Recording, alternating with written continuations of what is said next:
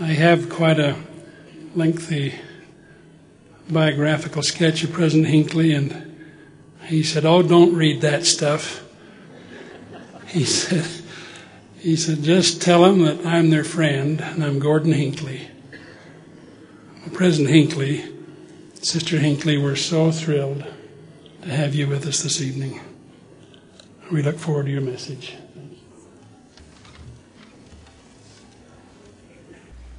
I'm grateful he didn't read that long biography. It wouldn't have done anything for you, and it certainly would not have helped me.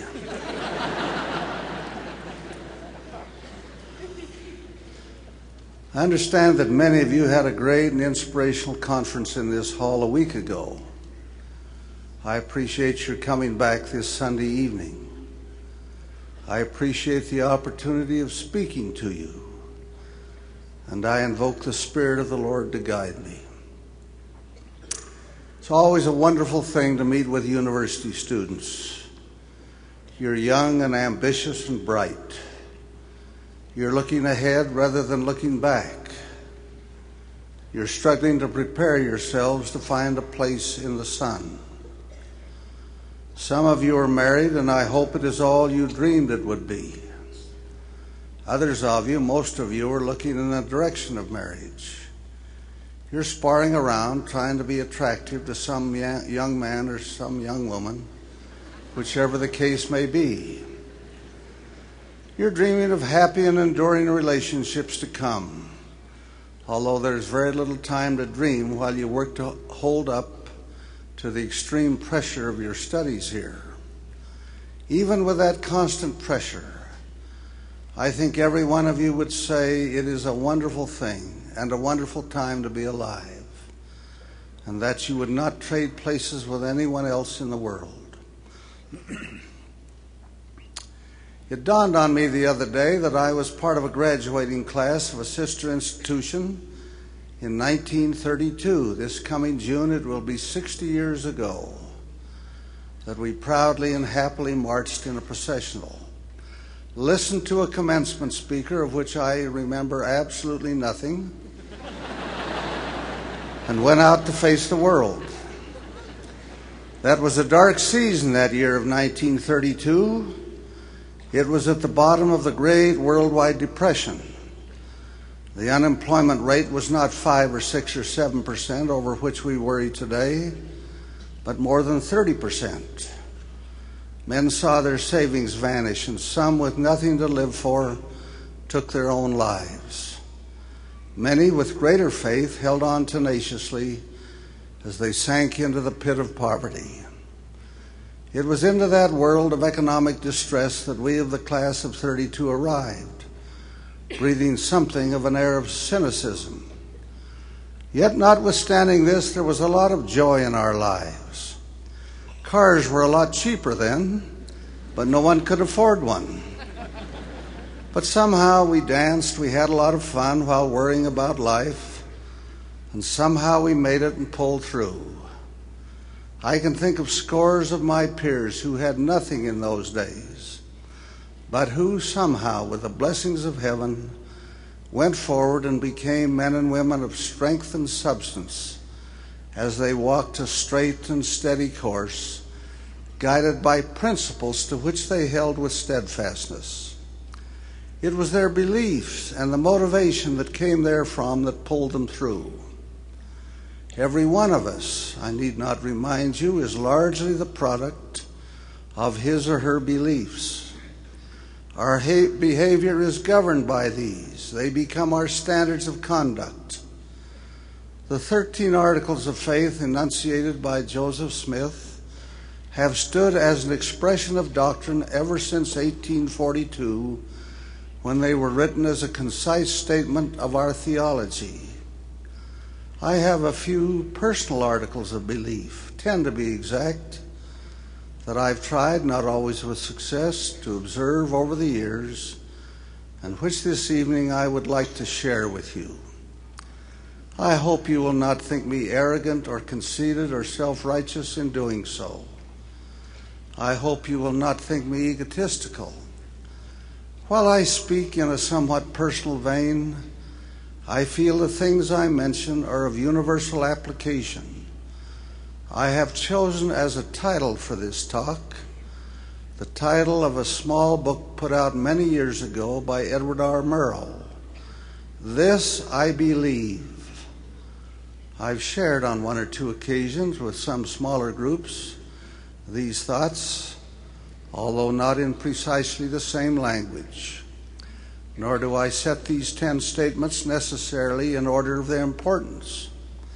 Here then are my ten articles of belief. First, I believe in the wonders of the human body and the miracle of the human mind. I have in my home a reasonably good sound system. I do not use it very often, but now and again I sit quietly in the semi darkness and listen for an hour or so to music that has endured through the centuries because of its remarkable qualities. I listened last evening to Beethoven's Concerto for the Violin and marveled that such a thing could come of the mind of a man. The composer, I suppose, was very much like the rest of us. I do not know how tall he was, or how broad he was, or how much he weighed, but I assume that he got hungry, felt pain, and had most of the problems that we all have, and maybe some that we do not have. But out of the genius of that mind came a tremendous blending to create rare and magnificent masterpieces of music. Have you ever contemplated the wonder of yourself, the eyes with which you see, the ears with which you hear, the voice with which you speak? No camera ever built can compare with the human eye. No method of communication ever devised can compare with the voice and the ear. No pump ever built will run as long or as efficiently as the human heart. What a remarkable thing each of us is. We can think by day and dream by night. We can speak and hear, smell and feel. Look at your finger. The most skillful attempt to reproduce it mechanically has brought only a crude approximation. The next time you use your finger, look at it and sense the wonder of it. While sitting in Symphony Hall in Salt Lake listening to a concert, I was in a position to see the fingers of the performers in the orchestra. Every one, whether playing the strings, the percussion instruments, the brass, the woodwinds, all involve the use of the fingers.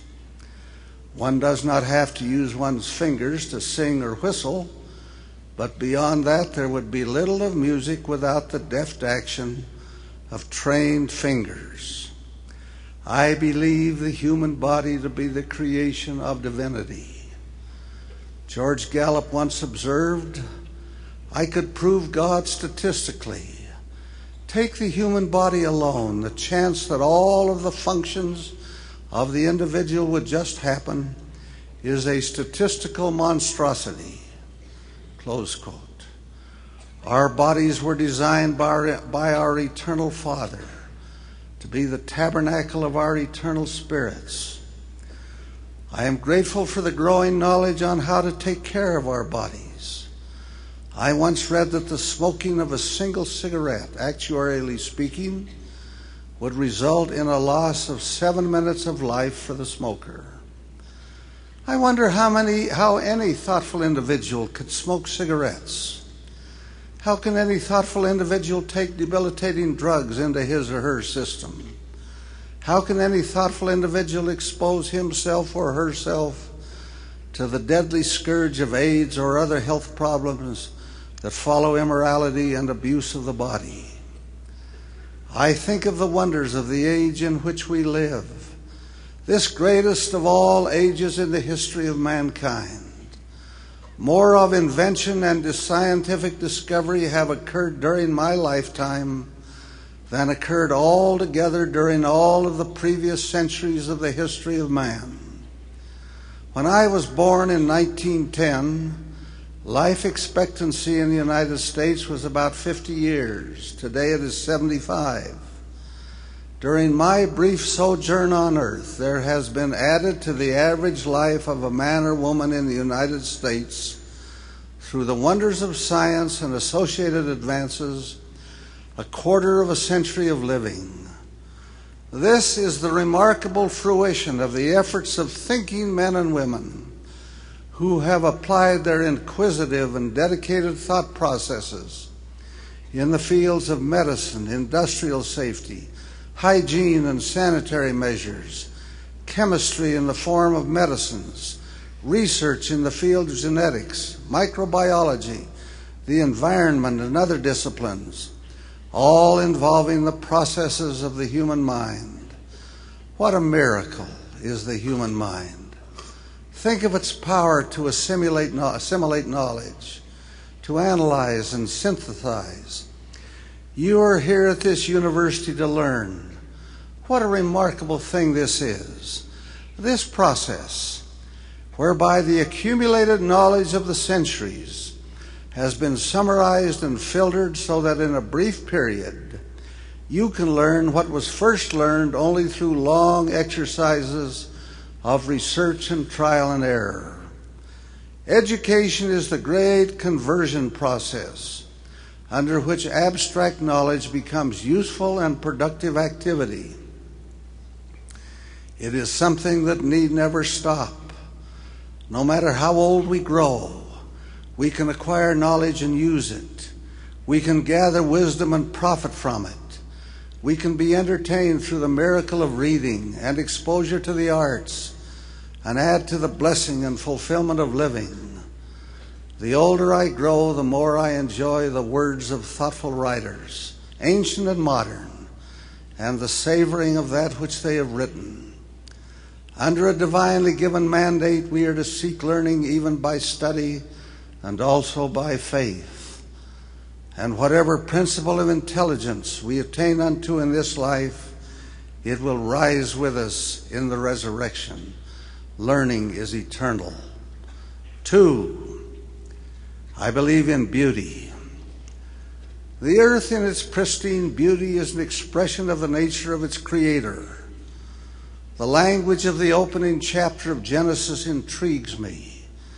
It states that, quote, the earth was without form and void, and darkness was upon the face of the deep. I suppose it presented anything but a picture of beauty. And God said, Let there be light, and there was light. And so the creation continued until God saw everything that He had made, and behold, it was very good. I interpret that to mean that it was beautiful. For, quote, out of the ground made the Lord God to grow every tree that is pleasant to the sight, close quote. I believe in the beauty of nature, the flowers, the fruit, the sky, the peaks, and the plains from which they rise. I see and believe in the beauty of animals. Is there anything more regal than a magnificent horse, its coat brushed and clean? its head held high, its gait a symphony of motion. I see and admire beauty in people. I am not so concerned with the look that comes of lotions and creams, of pace and packs, as seen in slick paper magazines and on television. I am not concerned whether the skin be fair or dark. I've seen beautiful people in a hundred nations through which I have walked. Little children are beautiful everywhere, and so are the aged, whose wrinkled hands and faces speak of struggle and survival.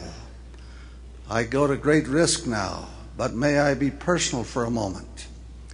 I sat at dinner in the home of President Sister Lee the other evening, across the table from my wife.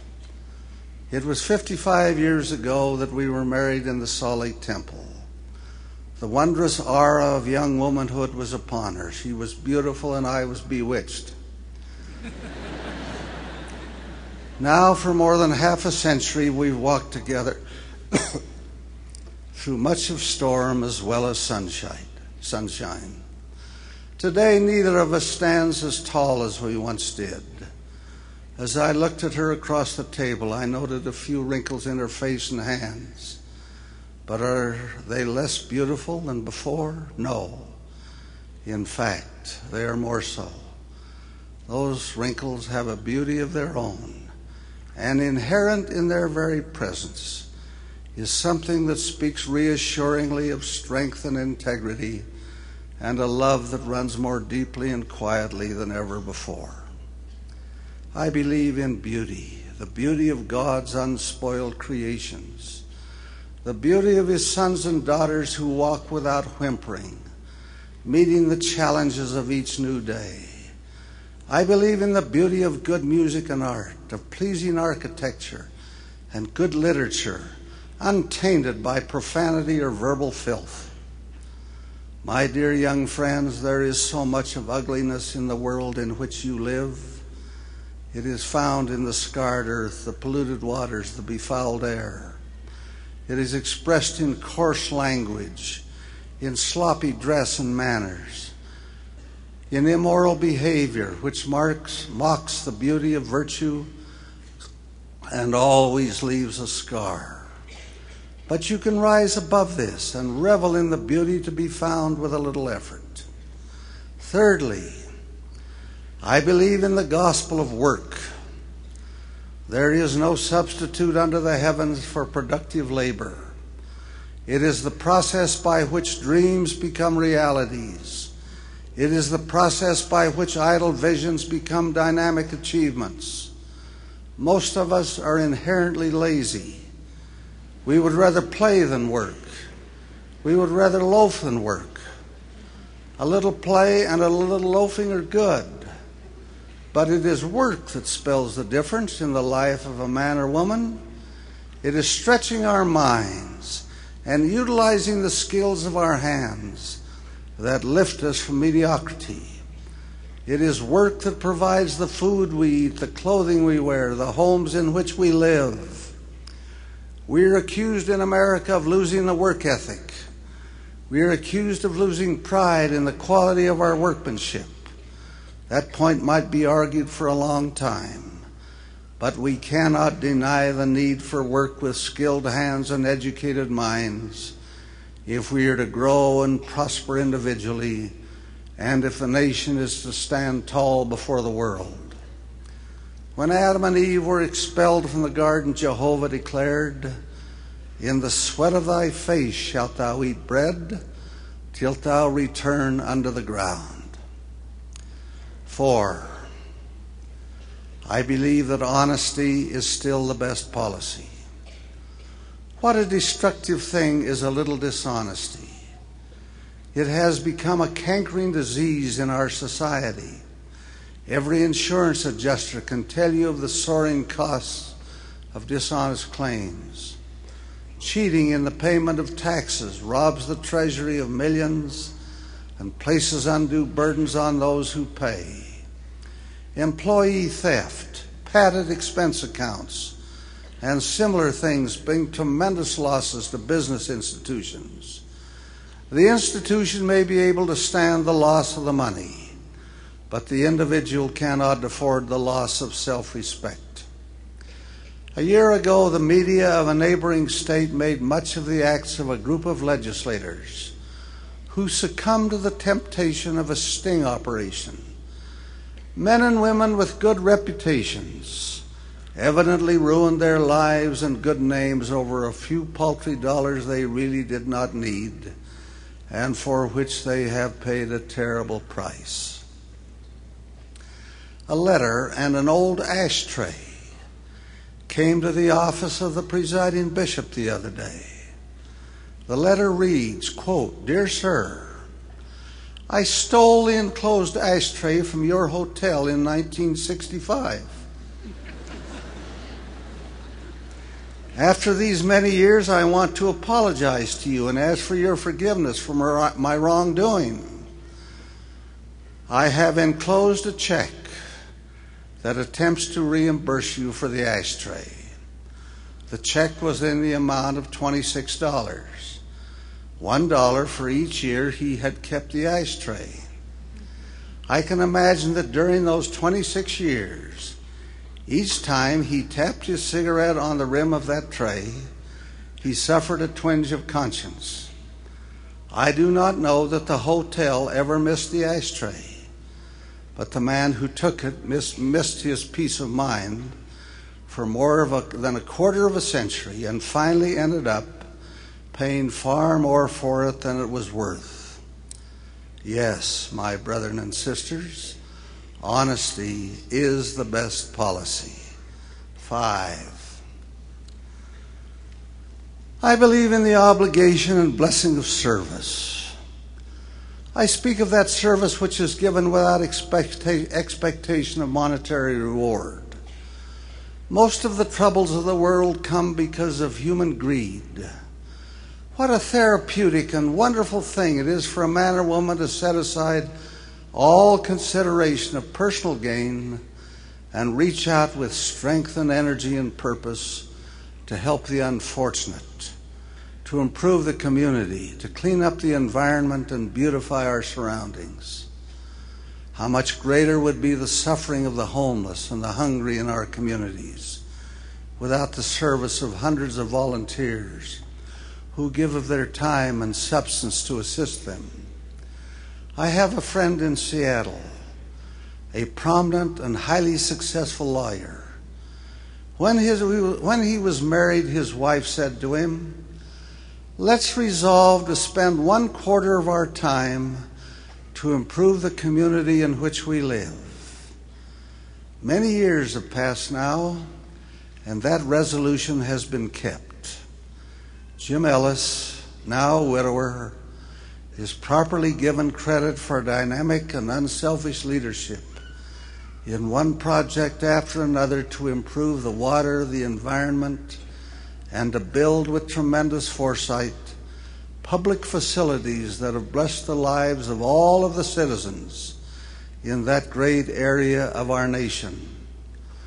Everyone here tonight who has served a mission could testify of the tremendous happiness that comes of service to others. Our church education program finds expression not only in Brigham Young University, but on a more far reaching scale in the seminary and institute system, where in some areas of the world a great corps of volunteer teachers carry the instruction load. Last year, there were 18,930 dedicated Latter day Saints so serving who contributed 3,228,104 hours of their time. I talked with one of these the other day, a very successful California businessman who gets up at 5 o'clock five days a week to teach seminary. He said, It's the best thing I ever did. No man can live fully and happily who lives only unto himself. Way back in 1625, an English essayist wrote, If I cannot give bountifully, yet I will give freely, and what I lack in my hand, I will supply by my heart. It was King Benjamin who said, When ye are in the service of your fellow beings, you're only in the service of your God. Six, I believe the family to be the basic and most important unit of society. The greatest joys of life are experienced in happy family relationships.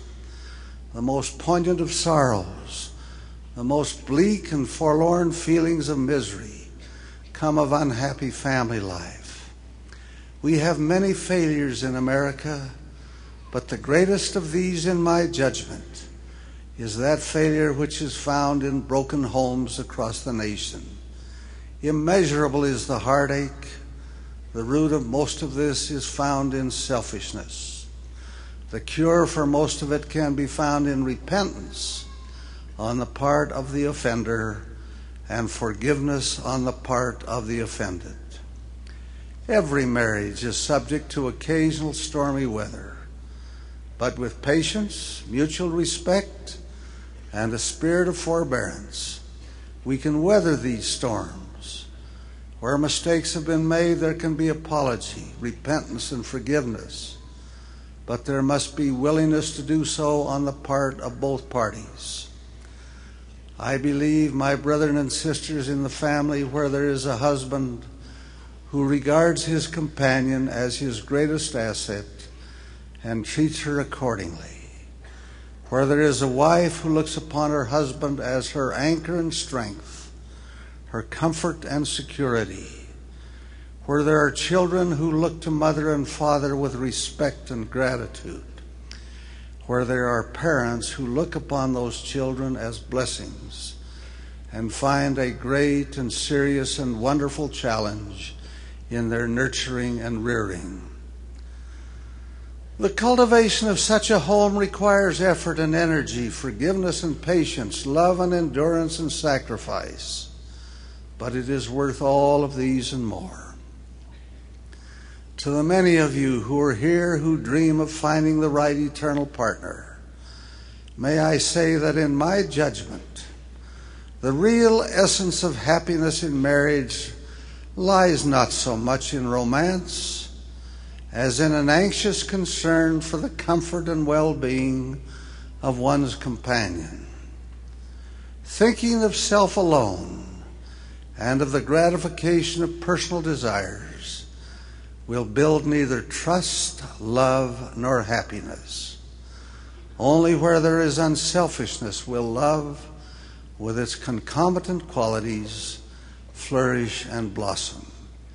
Marriage, in its truest sense, is a partnership of equals, with neither exercising dominion over the other, but rather with each encouraging and assisting the other in whatever responsibilities and aspirations she or she, he or she might have.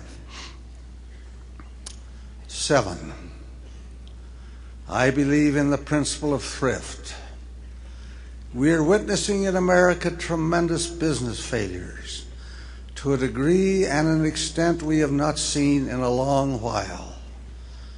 Many of these are the fruits of imprudent borrowing of debts so large they cannot be paid.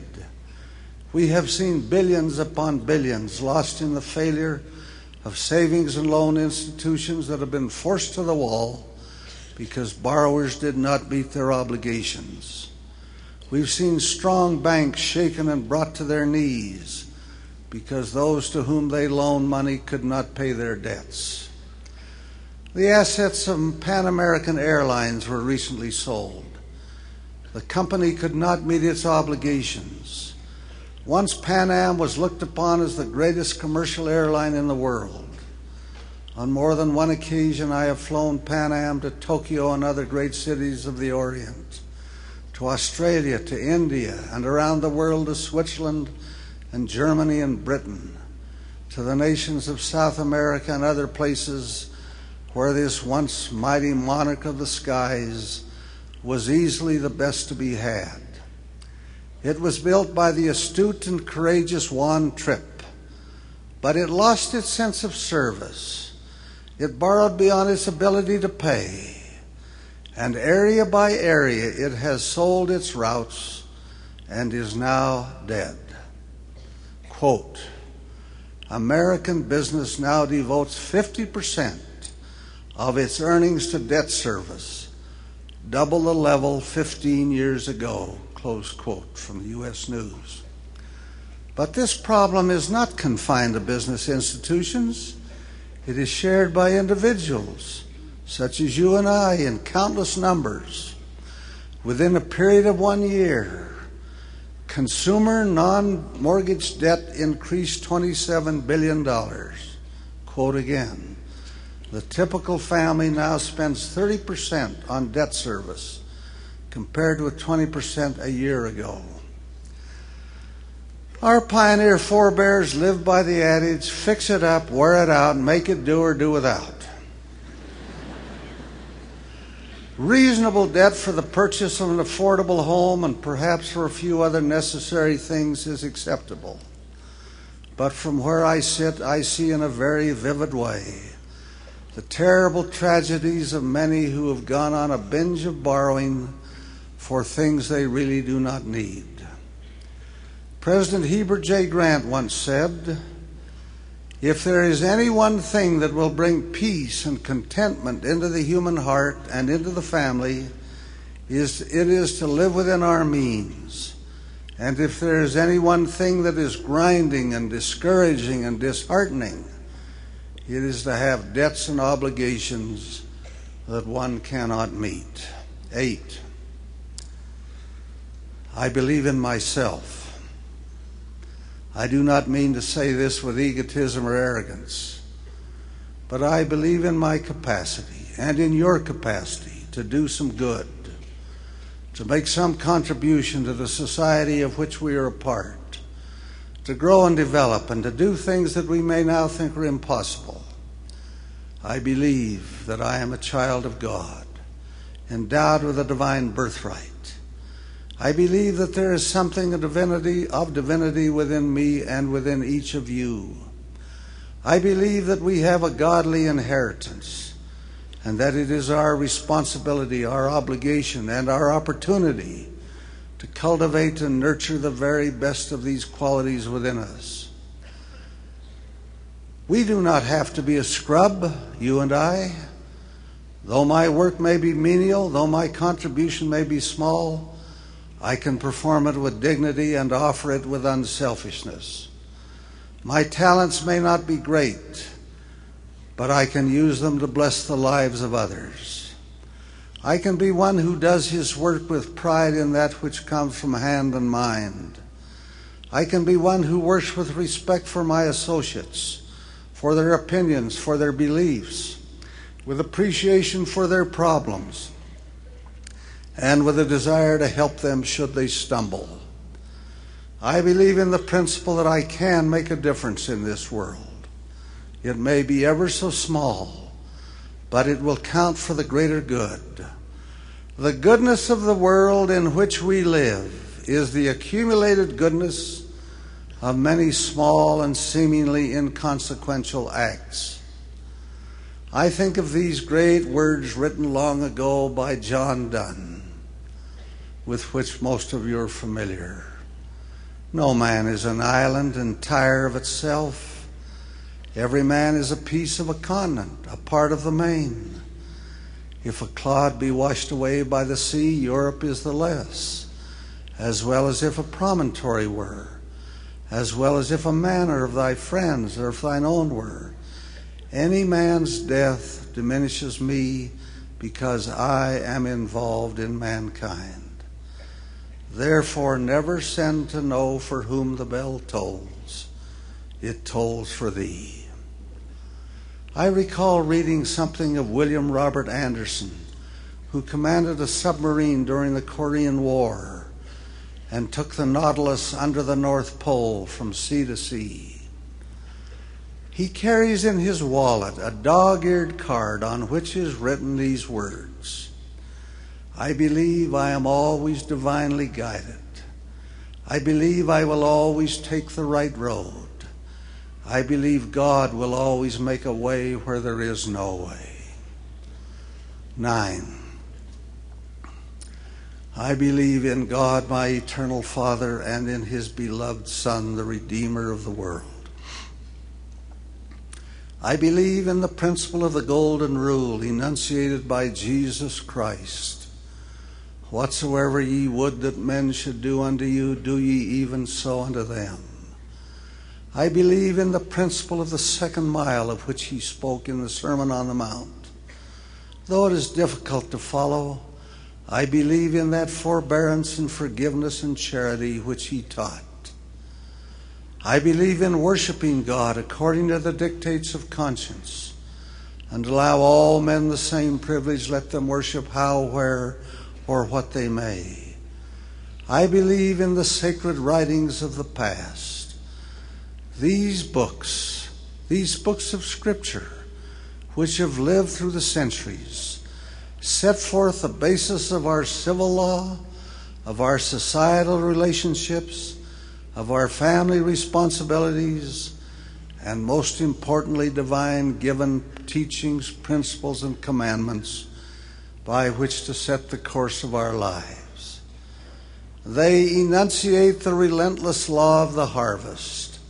As ye sow, so shall ye reap.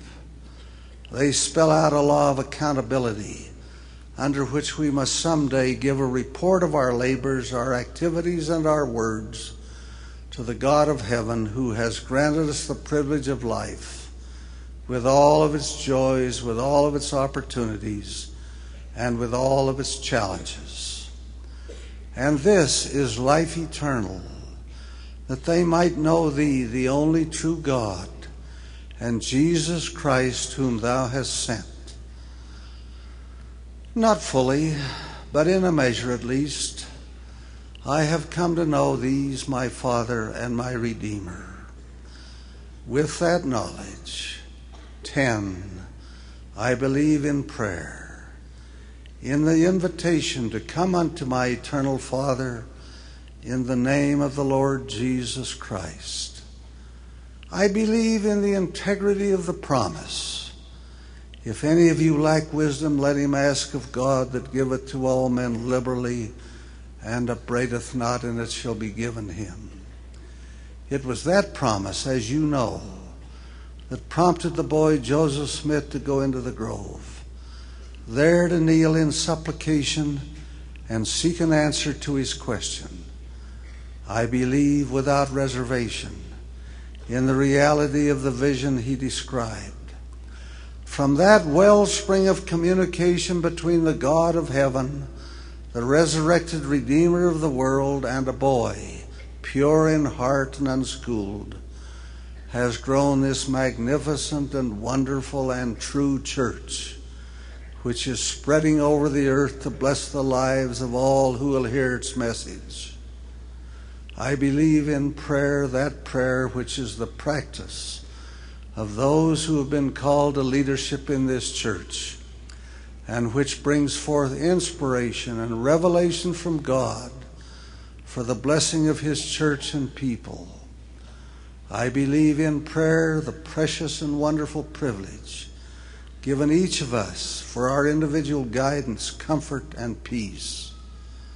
May I say now in conclusion that we pray for you, my beloved associates, you precious and wonderful and able young men and women. We know that you pray for us.